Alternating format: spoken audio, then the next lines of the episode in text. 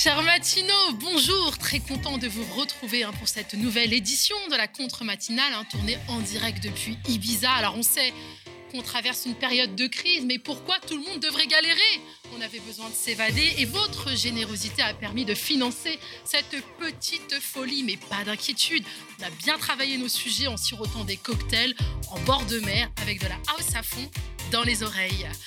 Trêve de plaisanterie, on revient avec un peu plus de sérieux avec le programme du jour.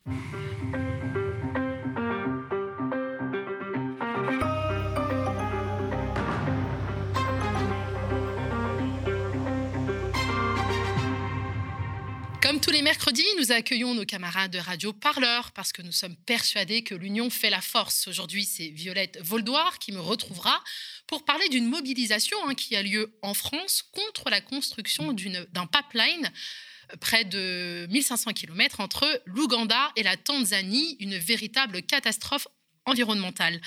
L'autre rendez-vous hebdomadaire un tant attendu, bah, c'est celui avec David Guiraud, qui est exceptionnellement reporté à demain, mais on, a de quoi se consoler avec la chronique de Marion Beauvalet, doctorante et animatrice de l'élimination politique Plan B, qui a bien voulu se sacrifier et regarder pour nous la prestation du ministre de l'Éducation nationale lors des questions au gouvernement, mais également sur TF1 déjà fragilisé par une grève historique de la communauté éducative jeudi dernier, Blanquer est sous le feu des critiques.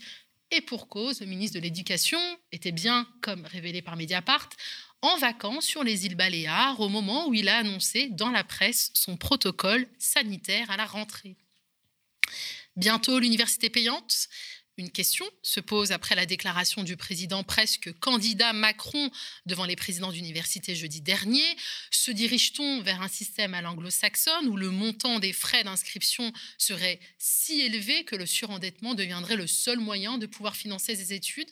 On vous propose un extrait d'un face-cam réalisé par Yving Margy avec Naïm Chidi, porte-parole de l'Alternative, une fédération de syndicats étudiants locaux.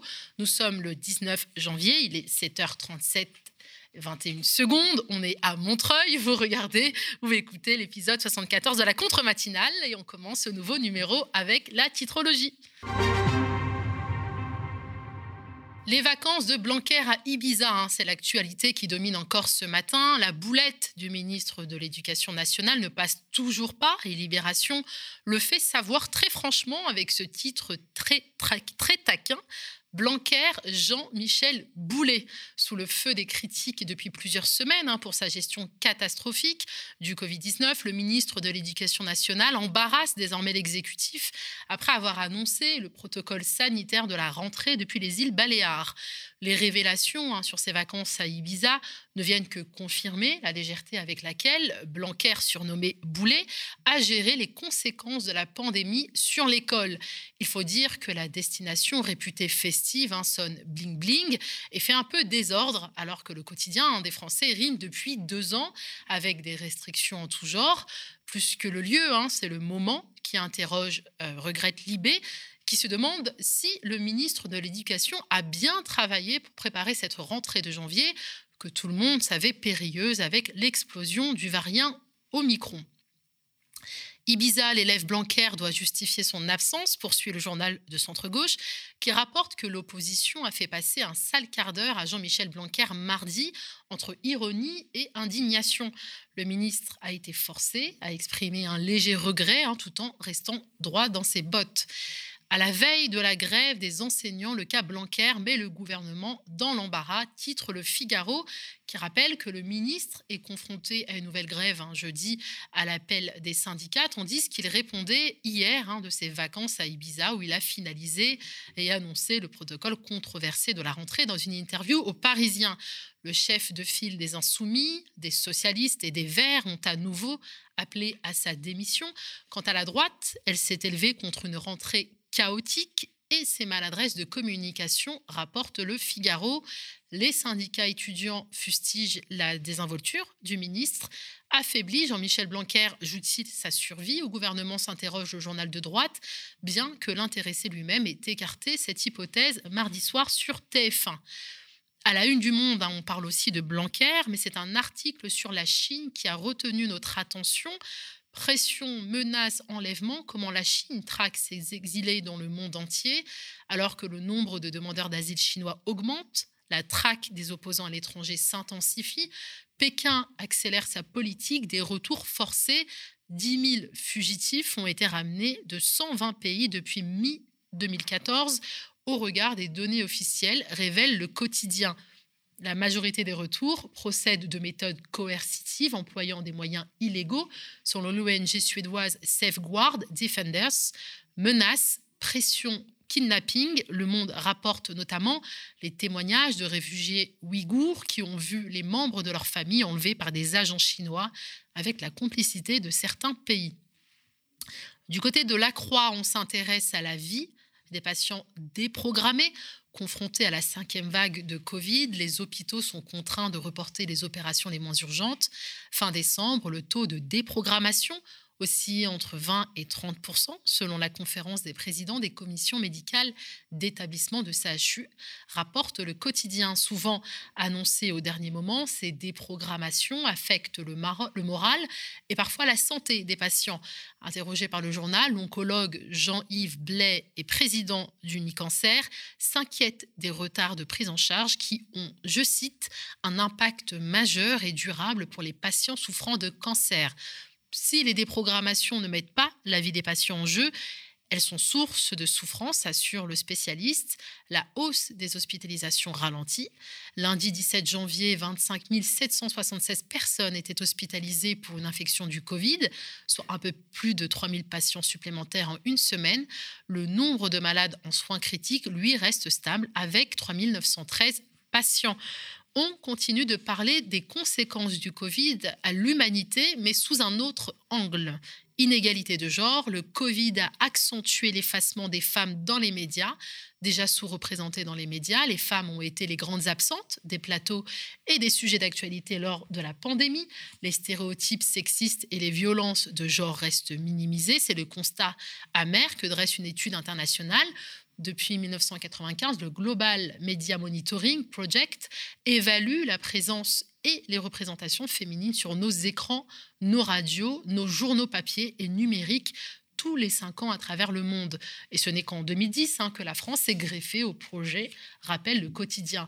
Et ce sixième GMMP, présenté mercredi 19 janvier, a exploré la presse dans 116 pays, un record de participation. Cécile Méadel, copilote du projet en France avec Marlène Kouloub-Gulli, s'attendait à d'autres résultats, notamment en raison, je cite, de cette période particulière de coronavirus où les nombreux sujets sociaux et santé sont incarnés et traités traditionnellement par des femmes. Au contraire, le Covid a conforté les inégalités, il n'y a pas eu de volonté de rééquilibrer la représentation. Quant aux stéréotypes sexistes, hein, ils sont réaffirmés en situation de crise, fait remarquer le rapport, ce qui ne change pas de l'ordinaire, hein, puisque les inégalités femmes-hommes et les violences de genre ont toujours été abordées à la marge dans les médias, crise pas crise. Du côté de la presse indépendante, on note ce reportage du Bondi Blog qui s'intéresse aussi aux femmes et plus précisément à la précarité menstruelle. À Grigny, on veut changer les règles, titre le journal. Au cours de l'année 2021, la ville de Grigny, dans l'Essonne, a mis en place des dispositifs de distribution gratuite de protection périodique. Cette initiative s'inscrit dans une politique de sensibilisation qui vise à briser le tabou des règles. Cécile Raoul est allée à la rencontre de ces femmes touchées par la précarité menstruelle. On vous invite aussi à découvrir cet article de reporter qui doit sûrement faire trembler le patronat. La semaine de quatre jours, bonne pour l'emploi et le climat. La semaine de quatre jours revient dans le débat public à la faveur d'expériences en France et à l'étranger, entre réponse au chômage de masse, bien-être et avantages écologiques, les arguments en faveur de la réduction du temps de travail trouvent de plus en plus d'écho, rapporte le quotidien de l'écologie. En Nouvelle-Zélande, en Suède, en Islande et même au Japon, des filiales de grands groupes hein, comme Unilever ou Microsoft, ainsi que des petites entreprises, se sont momentanément essayées, avec le soutien de leur gouvernement, à la semaine de quatre jours. Au regard des expériences déjà conduites, le député européen Pierre Laroute j'ai du mal, estime le passage à la semaine de 32 heures, estime que le passage à la semaine de 32 heures permettrait de créer 1,6 million d'emplois. Si le bilan des 35 heures reste l'objet d'un âpre conflit entre économistes, une étude de l'inspection générale des affaires sociales dévoilée en 2016 concluait que le passage de 35 heures avait entraîné la création de 350 000 emplois entre 1998 et 2002. Plus récemment, l'argument écologique est venu renforcer les convictions des défenseurs de la réduction du temps de travail. En août dernier, l'association britannique Platform a publié une étude indiquant que le passage à la semaine de 4 jours sans perte de salaire permettrait de diminuer l'empreinte carbone du Royaume-Uni de 127 millions de tonnes par an d'ici 2025, soit une diminution de 21,3%. En cause, les économies d'énergie hein, liées à l'absence du personnel dans les bureaux, la réduction des déplacements, mais aussi l'utilisation de ce temps libre à des fins moins émettrices comme la vie en famille, la cuisine à la maison, le jardinage ou encore le volontariat local eh bien, le média s'incruste dans la titrologie hein, pour mettre en lumière cette actu très politique. Hein. le chantre de la remontada, Arnaud Montebourg, va annoncer dans les prochaines heures le retrait de sa candidature à la présidentielle sans se rallier à un autre candidat, l'ancien ministre socialiste du redressement productif n'a pu que constater que, je cite, hein, ces propositions n'ont pas trouvé l'écho souhaité, selon son directeur de campagne, Michael Vallet, crédité de 1 à 3% d'intention de vote dans les sondages. Arnaud Montebourg n'en a eu que plus de difficultés à trouver les financements nécessaires pour sa campagne. Après cette titrologie, on passe à la traditionnelle rubrique, la lettre des luttes de nos amis et camarades de reporters. Cette semaine, c'est Violette euh, de Radio Parleur. Cette semaine, c'est Violette avec un sujet sur Total. Hein, je ne vous en dis pas trop, pas plus, mais je vous propose de regarder un petit magnéto d'introduction au sujet avant d'accueillir Violette sur notre plateau.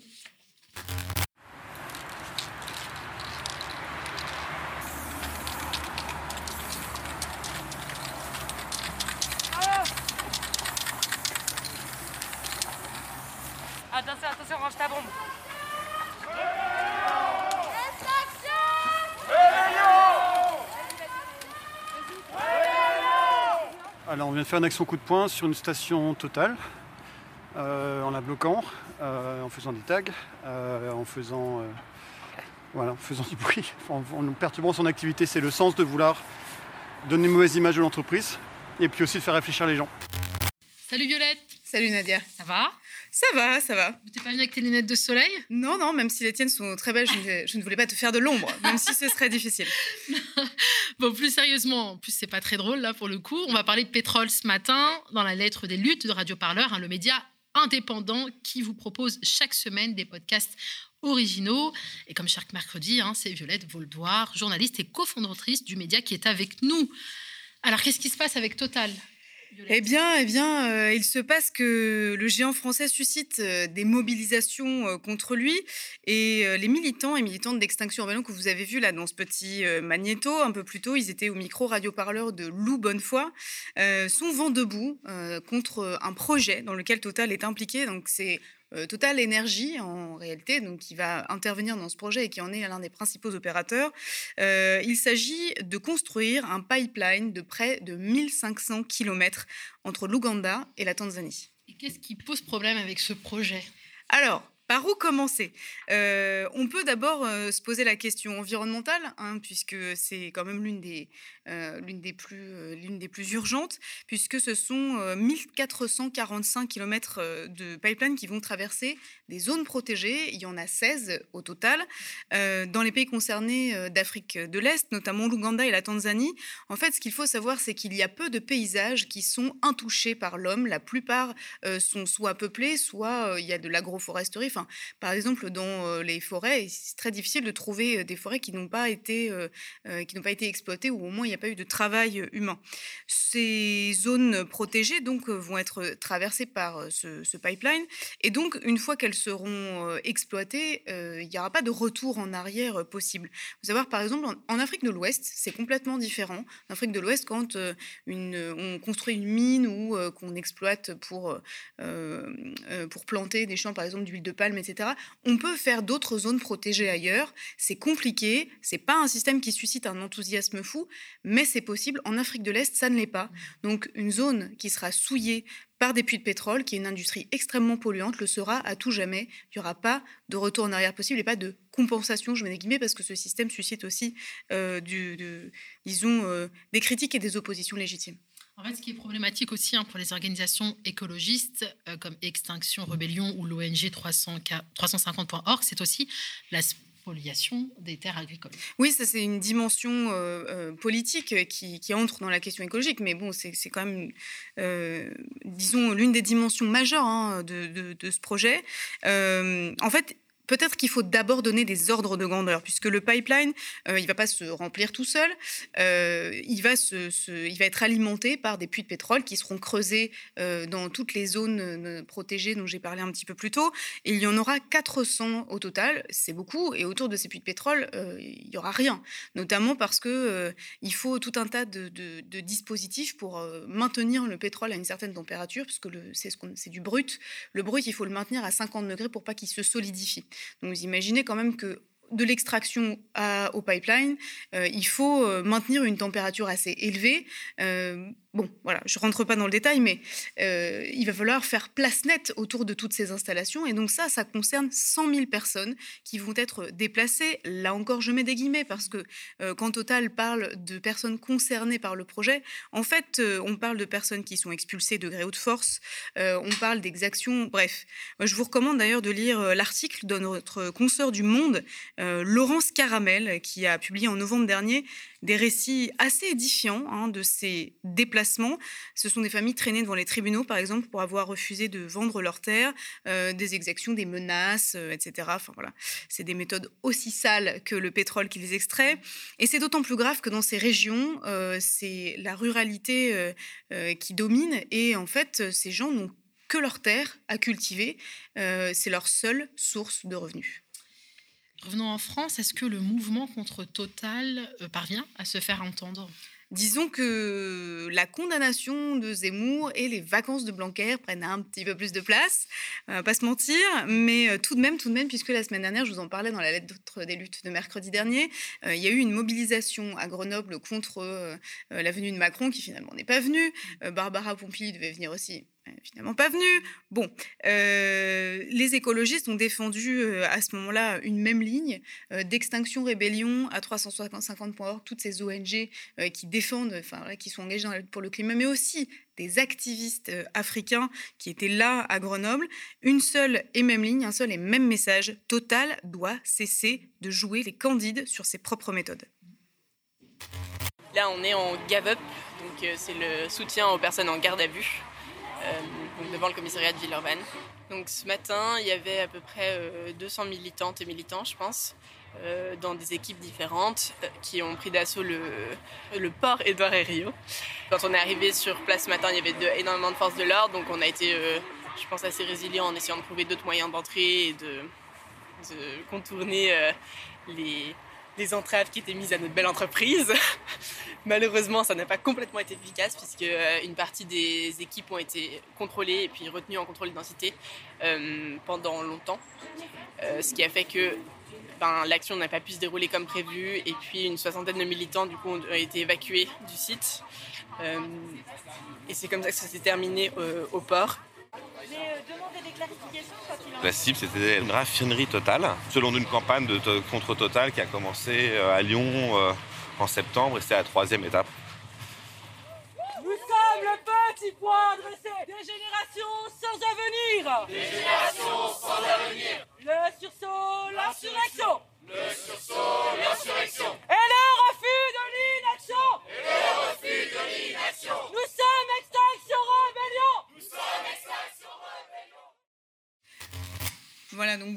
ces actions euh, coup de poing permettent quand même de visibiliser euh, euh, un sujet avec des opposantes et des opposants qui ont quand même du mal à imposer cette, cette, cette cette idée que Total n'est pas une entreprise propre, Total n'est pas une entreprise responsable, euh, Total est tout à fait au courant de ce qui se passe sur le terrain et ça fait euh, des euh, décennies que c'est comme ça. Donc, à un moment, il est temps que, que, que, ce discours dans lequel Total fait mine de découvrir les problèmes quand ils sont soulevés par la presse cesse définitivement. Et puis, si en France, les activistes et opposants et opposantes ont du mal à imposer le sujet, c'est pas le cas partout dans le monde puisqu'il y a une campagne mondiale contre Total et contre ce projet en particulier qui s'appelle Stop EACOP, pardonnez mon accent anglais, euh, EACOP, c'est le nom du projet, ça veut dire East African Crude Oil Pipeline, c'est le nom, euh, euh c'est l'acronyme générique. Euh, et cette campagne rassemble pas loin de 300 ONG internationales et africaines. Et donc, il faut aussi savoir que cette campagne commence à porter ses fruits, elle, dans le concret, puisque des banques qui financent le projet, c'est un projet énorme. Hein, il va falloir que Total soulève 3 milliards et demi de, de, de, dollars. Donc, à un moment donné, sans cet argent, le projet ne se fera pas. Et certaines banques commencent euh, à fléchir, puisqu'ils voient bien que ça leur fait une très mauvaise publicité. Et puis le président français, Emmanuel Macron, euh, qui avançait dans la, lors de la dernière COP à Glasgow, qu'il n'était plus possible dès 2022 de soutenir ces projets-là. On va voir si euh, c'est une opinion à géométrie variable ou si ça se traduit dans le concret. Très bien, merci, euh, merci Violette. Donc, euh, comme le veut l'usage hein, de la lettre des luttes radio-parleur, hein, tu vas nous dire aussi où il faut aller se mobiliser cette semaine. C'est pas très difficile, euh, je pense que vous l'aurez compris. cette semaine, la grosse mobilisation, c'est celle des enseignantes et des enseignants, puisque voilà, donc c'est un combat contre la gestion de la crise par notre ministre de l'Éducation nationale, Jean-Michel Blanquer. Mais il y a quand même une petite touche de une petite touche perso quand même sur les mobilisations à Paris que j'avais envie de vous partager. Euh, c'est celle de l'interdiction de la manifestation par la préfecture, disant que euh, le parcours avait été déposé hors délai. Euh, c'est rigolo hein, parce que les les enseignantes et les enseignants, on leur pas vraiment laissé de délai pour appliquer le protocole sanitaire. Donc, il y aura quand même un rassemblement devant le ministère de l'Éducation nationale euh, à Paris.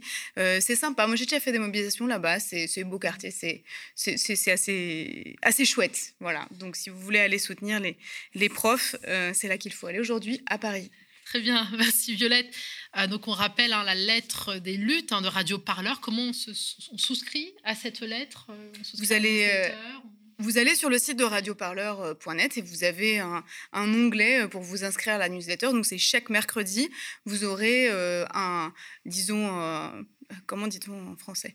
Il y a une expression, c'est un Rider Digest. Voilà, ça, on fait une sorte de synthèse des luttes de la semaine avec un petit agenda des, luttes à suivre à Paris et évidemment surtout ailleurs pour pouvoir sortir un petit peu de, de ce parisianocentrisme et puis mise en avant aussi des meilleurs sujets qui sont publiés sur le site de Radio Parleur. J'espère qu'on ajoutera le lien vers le site en description de la vidéo. Merci Violette. Et avant de se quitter, on va se quitter plutôt sur un petit air de vacances, malheureusement oui. mais sur un petit air de vacances. Oui, mais je voulais pas concurrencer tes sublimes lunettes de soleil, mais quand même, quand même, puisque euh, nous, il faut quand même reconnaître que contrairement à Jean-Michel Blanquer, on a les cernes qui se creusent, le teint qui pâlit.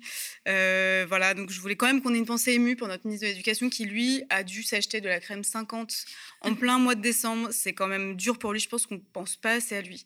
Euh, Jean-Michel Blanquer, vraiment, ça a dû être difficile pour lui. Voilà, et c'est si terrible, si terrible que à Radio Parleur, mon comparse en subversion radiophonique, Étienne Redcat, vous pouvez le trouver sur les réseaux, il s'appelle Étienne Redcat, euh, lui a écrit une petite chanson hommage. Et j'avais envie de vous partager ça, parce que bien sûr, pour bien lutter, il faut avoir les idées claires, être bien informé, mais les luttes, c'est le fun aussi, donc on a, le droit de, on a droit de rigoler un petit peu. Donc je vous laisse écouter ça, et moi je vous dis, euh, alors une main sur le cœur, hein, s'il vous plaît quand même, et moi je vous dis salut, et à la semaine prochaine. À la semaine prochaine, merci Violette, on écoute ça tout de suite.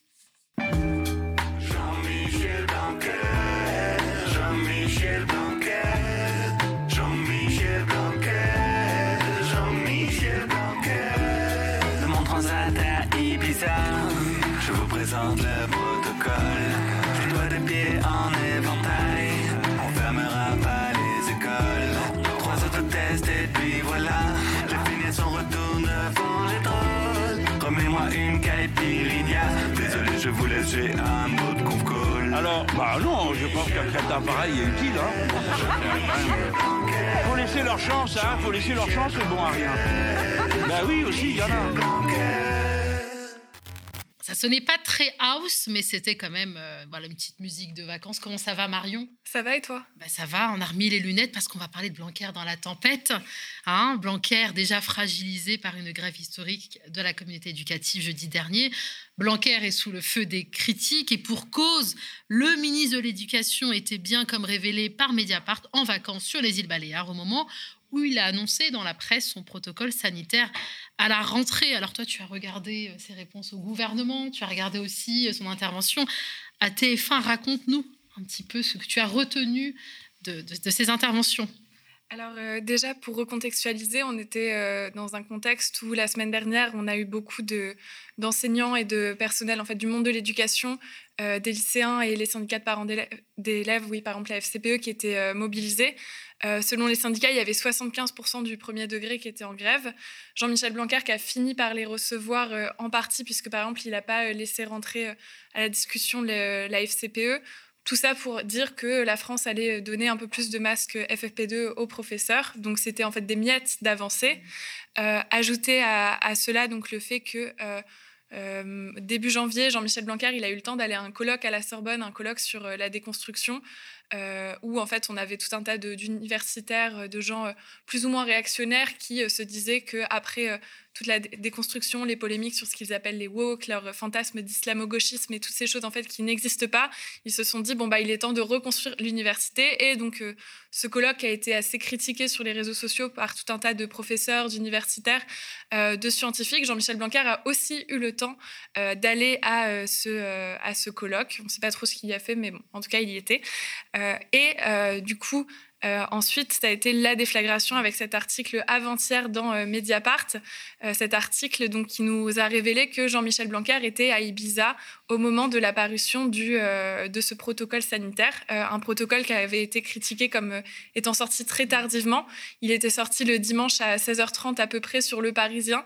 Donc les, enseignants, les parents d'élèves qui ont enfin pu voir le protocole, quand ils ont cliqué dessus, ils ont vu que c'était réservé aux abonnés. Donc en fait, ils n'ont pas pu accéder au protocole, ce qui est assez, assez scandaleux. Et donc, en plus de ça, donc, on apprend que Jean-Michel Blanquer était en vacances à Ibiza à ce moment-là. Et euh, on a quelques images donc, des débats à l'Assemblée nationale. Les révélations d'hier du site Mediapart, je le dis, ajoutent de l'indignation à la colère. Soyons précis, où est le problème? Si nous avons bien compris, dès le vendredi 31 décembre, le ministère de la Santé avait établi un protocole sanitaire. Il était fixé dès le samedi 1er janvier à l'éducation nationale. Mais le ministre a préféré s'engager dans une opération de communication, donnant une interview samedi, prenant le temps, acceptant que son interview soit publiée le 2 janvier, quelques heures avant la rentrée. Que de temps perdu pour une simple opération de communication qui a mis dans l'embarras toute une profession et les parents.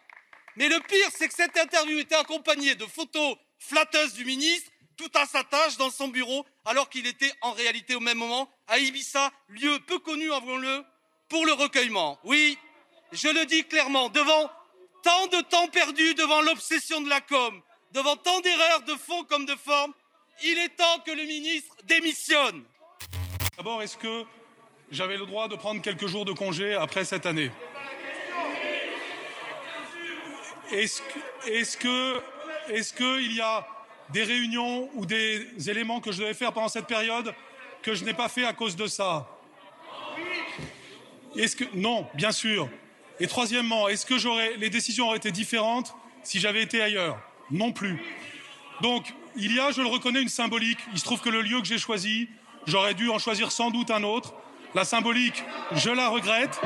Mais pour le reste, Madame la députée, depuis deux ans, avec la majorité, avec mes équipes, avec tous les professeurs de France, nous tenons la politique de l'école ouverte. C'est cela qui est l'essentiel et nous ne nous perdons pas dans l'accessoire. L'accessoire, l'accessoire. On rappelle quand même qu'à gauche et l'extrême gauche, hein, on appelle à la démission du ministre et à la droite, on reproche euh, à Jean-Michel Blanquer cette gestion hein, chaotique de la de la, de la, de la crise sanitaire au sein de l'école. Tout à fait. Euh, en fait, hier, quand on regardait les questions au gouvernement, il n'y a pas eu tant de questions que ça, en fait, adressées à Jean-Michel Blanquer. Il y en a eu deux. Et il y en a eu un certain nombre aussi adressées à Frédéric Vidal. Euh, donc, euh, pour un peu reprendre un peu de hauteur, on est quand même dans un contexte où, par exemple, Emmanuel Macron, la semaine dernière, il a dit que l'université française, telle qu'on la connaissait, c'était plus possible et que sans doute, il allait falloir augmenter les frais d'inscription.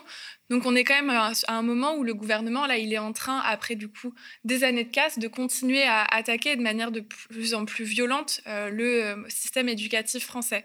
Euh, Jean-Michel Blanquer, et c'est ce que souligne Alexis Corbière, euh, en publiant l'interview en fait en, différé, euh, ça pose un autre problème. Alors oui, il était à Ibiza. La question c'était pas tant euh, est-ce qu'il avait le droit d'être en vacances à Ibiza ou ailleurs? On peut comprendre le mécontentement du personnel éducatif qui attendait de manière assez fébrile les protocoles et que lui donc était en vacances. Ça peut sembler un peu en décalage par rapport à la situation. L'autre problème qu'on découvre en lisant l'article et c'est ce que souligne Alexis Corbière, c'est qu'en fait l'interview a été réalisée en différé et donc le protocole sanitaire, l'entreprise qui est sorti dans le Parisien, il était prêt dès le samedi. Donc en fait, euh, les quatre heures plus tard, le dimanche, c'était le soir, les gens allaient faire leur cartable, allaient dormir pour repartir à l'école le lendemain. Et bien en fait, les enseignants auraient pu avoir peut-être 24 heures de plus pour s'organiser, pour voir comment faire pour appliquer ces protocoles qui sont changeants, qui sont pas pratiques, qui sont difficilement applicables. Il y a aussi ça aussi qui participe en fait de la critique. Et euh, comme depuis un peu plus d'une semaine, effectivement, on a la France Insoumise et Europe Écologie Les Verts qui appellent à la démission de Jean-Michel Blanquer. Et là, vu les nouvelles euh, révélations et aussi tout un tas d'autres choses dont on va reparler après, on peut comprendre euh, le, sens de cette demande. Alors oui, Jean-Michel Blanquer reste droit dans, ses bottes. Hein. Reconnaît, enfin il s'excuse un peu à moitié, reconnaît donc euh, une symbolique par rapport à ce voyage à Ibiza, et, mais dans le même temps, il ne, n'envisage pas cette, cette démission, c'est ce qu'il disait sur TF1 hier. Ouais, je crois que c'est ça. Oui, tout à fait. Le, en fait, son, il a peu d'éléments de, de, défense. C'est ce qu'on voit aussi en fait dans les mots de, euh, de l'exécutif. Bah, tous les, euh, les porte-paroles d'En Marche sont montés au créneau pour euh, le soutenir, le défendre. Ce qu'a pas exactement fait Matignon. Ils ont dit qu'ils étaient au courant qu'il était parti, mais ils ont un peu mis une distance, contrairement bon, aux porte-paroles en fait qu'on entend dans les médias. ce qu'on voyait aussi, ce que tu disais dans la titrologie, c'est que, enfin, le Jean-Michel Blanquer, il est vu comme ayant fait un mini mea culpa, le mea culpa résidant dans la symbolique du lieu où il est parti, et c'est ce qu'on a vu, en fait, c'est pas ça qui est au cœur du problème. Donc euh, non, euh, là, on peut imaginer que Jean-Michel Blanquer, malgré tout, il va pas, il va pas euh, démissionner, et il est défendu de manière, en fait, assez hasardeuse par les porte-paroles d'En Marche. Comment peut-on défendre? Comment la majorité défend son ministre? Alors hier, on avait tout un tas de, macronistes qui disaient donc dans les médias ou sur les réseaux sociaux que euh, en gros, les enseignants étaient aussi en vacances et qu'on leur demandait pas ce qu'ils avaient fait euh, sur cette période. C'est quand même assez étonnant parce que, bah oui, effectivement, les enseignants, ils ont euh, deux semaines de vacances de temps en temps. Ils ont le droit de les passer en famille ou ailleurs, ce qu'ils veulent. et c'est quand même assez étonnant, du coup, de, remettre, d'opposer les enseignants à Jean-Michel Blanquer en disant, eux, ils étaient peut-être pas chez eux à corriger leurs copies et Jean-Michel Blanquer était aussi, en vacances. donc c'est quand même un élément de défense qui est assez faible. Ouais, donc le creuset hein, semble se, le creuset, le, fossé semble se creuser en tout cas entre les enseignants et, Jean-Michel Blanquer. D'ailleurs, le Premier ministre hein, lui-même hein, a défendu euh, euh, Jean-Michel Blanquer. On l'écoute. La question est est-ce que les ministres pouvaient prendre quelques jours de repos pendant les vacances de Noël? La, réponse est évidemment oui, ne serait-ce que pour être d'attaque euh, à la rentrée. Euh, j'ai donné à tous les ministres des instructions claires, euh, d'une part, euh, pas être à environ deux heures, pas plus de deux heures, deux heures et demie de Paris, et deuxièmement, être joignable à tout moment. Est-ce que M. Blanquer a respecté ces instructions? La réponse est oui. Et j'ajoute, enfin, quelque chose là aussi, pardon, de, de bon sens. D'une part, M. Blanquer est parti quelques jours en congé à un moment, je le rappelle, où toutes les écoles, tous les collèges, tous les lycées de France et de Navarre étaient fermés. Euh, le service public dont il a la charge était à l'arrêt, c'est bien normal. Et, deuxièmement et surtout, euh, est-ce que euh, le fait que M. Blanquer ou, certains de ses collègues étaient en vacances nous a empêchés de prendre des décisions dès que nous avions évidemment le matériau et les éléments nécessaires pour les prendre La réponse est non. c'est terrible. On va bientôt entendre Emmanuel Macron sur ce dossier ou euh, on passe vite à autre chose? bah, On sait pas trop ce qui va se passer. Vu les, éléments de, défense et le fait que tout le monde estime que finalement il a, euh, il a, enfin, il a proféré des, micro-excuses, on peut imaginer qu'il ne va pas se passer grand-chose. Après, là, on est quand même dans un contexte où la, colère, elle ne va pas euh, diminuer. C'est ce que disait Violette il y, a, il y, a, quelques minutes, le fait que, par exemple, la grève de demain, la manifestation qui était annoncée, elle a été interdite sous couvert que ça n'a pas été déposé à sept jours avant en préfecture. Euh, pour euh, donner un élément de comparaison, la semaine dernière, il y a eu une manifestation euh, de, fascistes en fait à, Paris en hommage à Sainte-Geneviève qui était autorisée avec des violences qui ont été commises dans la rue par des membres des zouaves ou de génération identitaire. Et par contre, une manifestation des enseignants, aujourd'hui, elle est interdite. Donc, on peut imaginer que la, la colère ne va pas retomber et légitimement.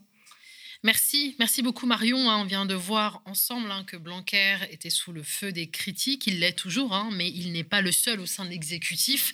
Tu le disais, le chef de l'État a provoqué aussi l'indignation de l'opposition et plus globalement même de l'opinion publique il y a quelques jours. Souvenez-vous, c'était le 13 janvier dernier. Le président était au congrès de France euh, Université. Il s'est exprimé sur le taux d'échec en première année de licence qu'il juge intolérable et il a fustigé également l'université qui, selon lui, est trop peu professionnalisante. Mais ce qui a le plus choqué, hein, et c'est normal, les Français, c'est surtout ses propos sur l'université, sans prix pour la plupart des étudiants, un mépris à peine dissimulé à l'endroit des boursiers et des étudiants issus des classes populaires.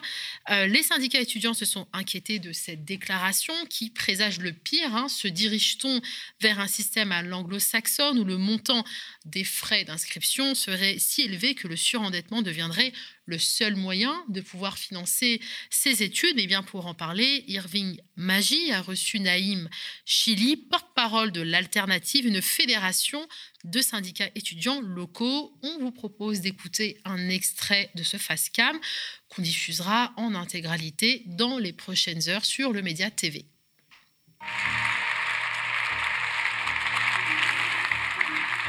Les moyens financiers, s'ils sont nécessaires, ne suffisent pas à eux-mêmes. 50% des étudiants seulement se présentent aux examens de première année. Autre exemple, nous sommes dans un pays, et c'est une fierté, mais où un étudiant sur trois est boursier et a pu en bénéficier. Et pourtant, nous n'avons jamais vu autant de précarité étudiante. On ne pourra pas rester durablement dans un système où l'enseignement supérieur n'a aucun prix pour la quasi-totalité des étudiants, où un tiers des étudiants sont considérés comme boursiers et où pourtant nous avons tant de précarité étudiante et une difficulté à financer un modèle qui est beaucoup plus financé sur argent public que partout dans le monde pour euh, répondre à la compétition internationale. Les universités devront d'abord plus seulement garantir l'accueil des étudiants dans une formation, mais garantir l'orientation des jeunes vers l'emploi.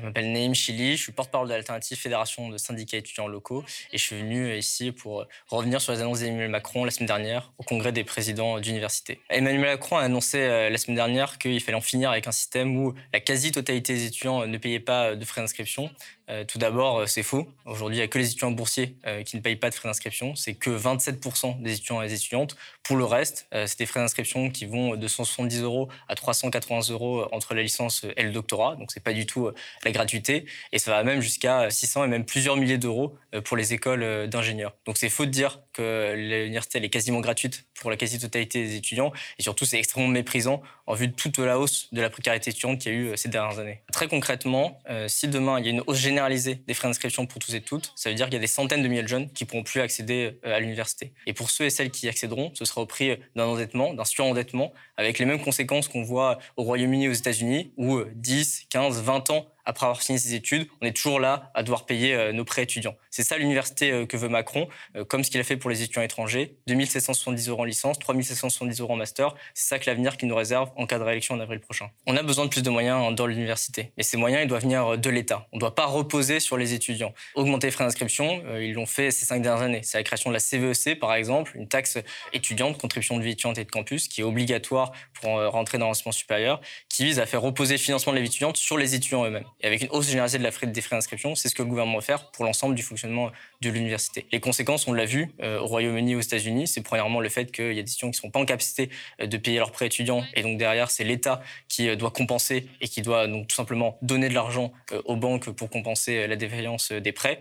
Et derrière, on voit aussi que c'est tout simplement les classes populaires qui peuvent plus accéder à l'université. Donc nous on dit oui, il faut un investissement dans l'enseignement supérieur, mais il doit venir de la part de l'État et pas reposer sur les étudiants et étudiantes. Ces annonces, elles sont clairement dans la continuité de ce qu'a fait euh, le gouvernement depuis le début euh, du quinquennat. Euh, on a un gouvernement qui a fait le grand chelem, la mise en place de la sélection avec Parcoursup, la hausse des frais d'inscription pour les étudiants étrangers, la privatisation et la précarisation de la recherche avec la, la LPR.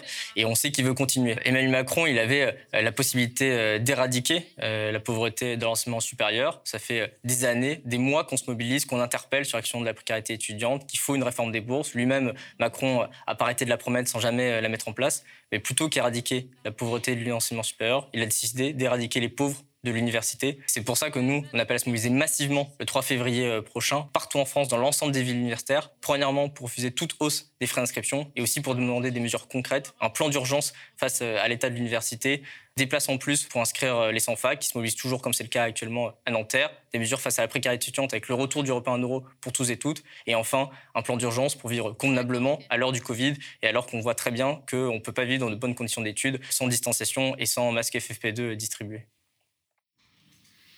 On vient d'entendre Naïm Chili, porte-parole de l'Alternative à une fédération de syndicats étudiants locaux. On vous rappelle hein, que vous pouvez retrouver, ou pourrez retrouver ce face euh, cam en intégralité dans quelques heures sur le média TV. Hein. et on vous rappelle aussi euh, que demain, jeudi, il y a ce rassemblement de la communauté éducative à rue de Grenelle. Alors, je ne sais pas si Marion, tu y seras, mais je sais que tu nous as concocté un, top 5, euh, 5 bonnes raisons d'aller à ce rassemblement. Tout à fait. Donc, euh, cinq bonnes raisons d'aller à ce rassemblement et d'appeler, euh, comme une partie de la gauche, à la démission de Jean-Michel Blanquer.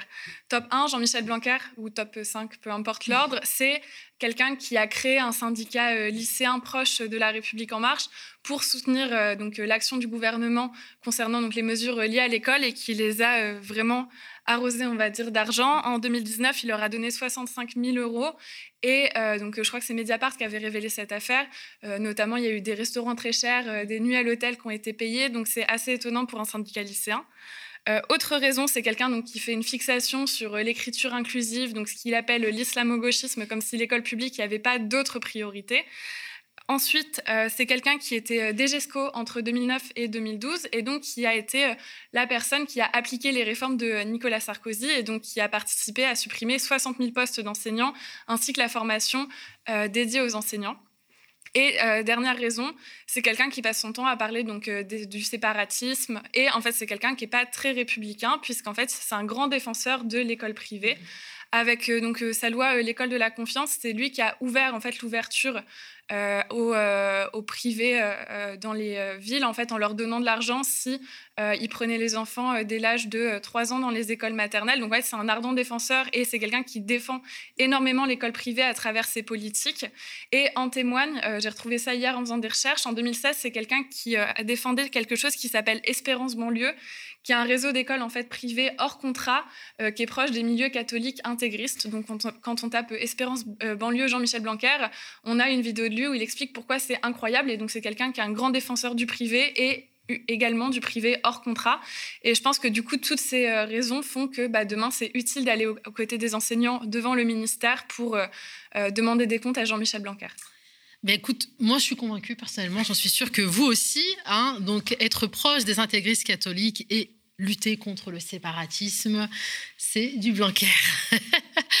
eh bien, on va rendre l'antenne. On vous remercie de nous avoir suivis aussi nombreux et nombreux. Merci pour vos soutiens soutien financier, bien sûr. On compte sur vous euh, pour nous aider à, euh, produire hein, toutes ces contre-matinales et les autres programmes du média. Mais le soutien passe aussi par des likes, par des partages, ce qui permet de valoriser euh, les contenus de la chaîne. où vous pourrez retrouver cette émission et toutes les autres sur la chaîne YouTube du média, également au podcast. Moi, je vous retrouve vendredi, mais vous notre cher ami, camarade euh, et confrère euh, Théophile animera la contre-matinale de demain.